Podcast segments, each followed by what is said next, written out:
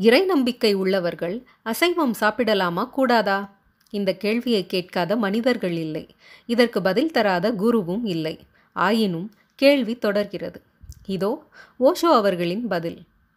உணவுக்கும் இறைவனுக்கும் எந்த சம்பந்தமும் இல்லை.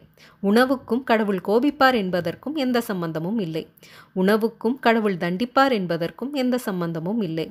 உணவுக்கும் உடலுக்கும் சம்பந்தம் உண்டு. உணவுக்கும் கர்மாவிற்கும் சம்பந்தம் உண்டு. உணவுக்கும் குணத்திற்கும் சம்பந்தம் உண்டு. உணவுக்கும் மனிதன் வாழ்விற்கும் சம்பந்தம் உண்டு. உணவுக்கும் மனிதன் ஆயுளுக்கும் சம்பந்தம் உண்டு. உணவுக்கும் மனித மனதிற்கும் சம்பந்தம் உண்டு. மனதிற்கும் இயற்கைக்கும் இறைவனுக்கும் சம்பந்தம் உண்டு கர்மாவின் காரணமாக பிறவி எடுத்தவன் மனிதன். அந்த கர்மாவை கரைக்கவே மனித பிறவி. தாவர உயிரினங்களுக்கு கர்ம பதிவுகள் குறைவு. மாமிச உயிரினங்களுக்கு கர்ம பதிவுகள் அதிகம். எந்த உணவை மனிதன் உண்டாலும் அந்த உணவான உயிர்களின் பாவக்கணக்கை அந்த மனிதனே அடைக்க வேண்டும். அம்மாவை தேடி அலையும் தாயில்லாத குஞ்சுகள் மற்றும் குட்டிகள் தாயின் மனம் மற்றும் அந்த குட்டியின் மனம் எவ்வாறு தேடி தவித்திருக்கும்? அதன் தாயை கொன்று தின்னும் மனிதன் உணர வேண்டியது இதுதான். அதிக பாசம் உள்ள ஆடு கோழி மீன் இவைகளை மனிதன் உண்பது பாச தோஷமாகும்.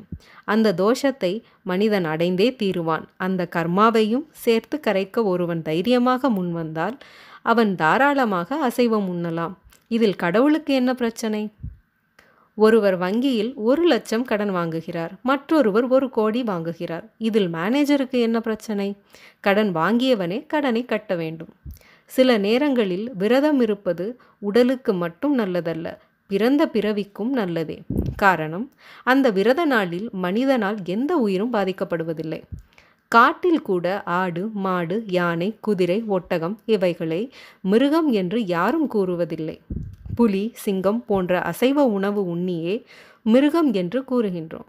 ஆக சைவ உண்ணிகளுக்கு மிருகம் என்ற பெயர் காட்டில் கூட கிடையாது. உடலால் மனித பிறவி சைவம் உயிரால் மனித பிறவி சைவம் குணத்தால் மனித பிறவி அசைவம் மற்றும் சைவம். ஆடு மாடு மான் யானை போன்றவை உடலால் சைவம் உயிரால் சைவம் மனதாலும் சைவம். ஆகவே மனித பிறவியின் உணவு சைவமாக இருத்தலே மனிதனின் தர்மமாகிறது என்பதால் அறிவில் சிறந்த நம் முன்னோர்கள் மனித பிறவிக்கு சிறந்தது சைவம் என வழிகாட்டி சென்றனர்.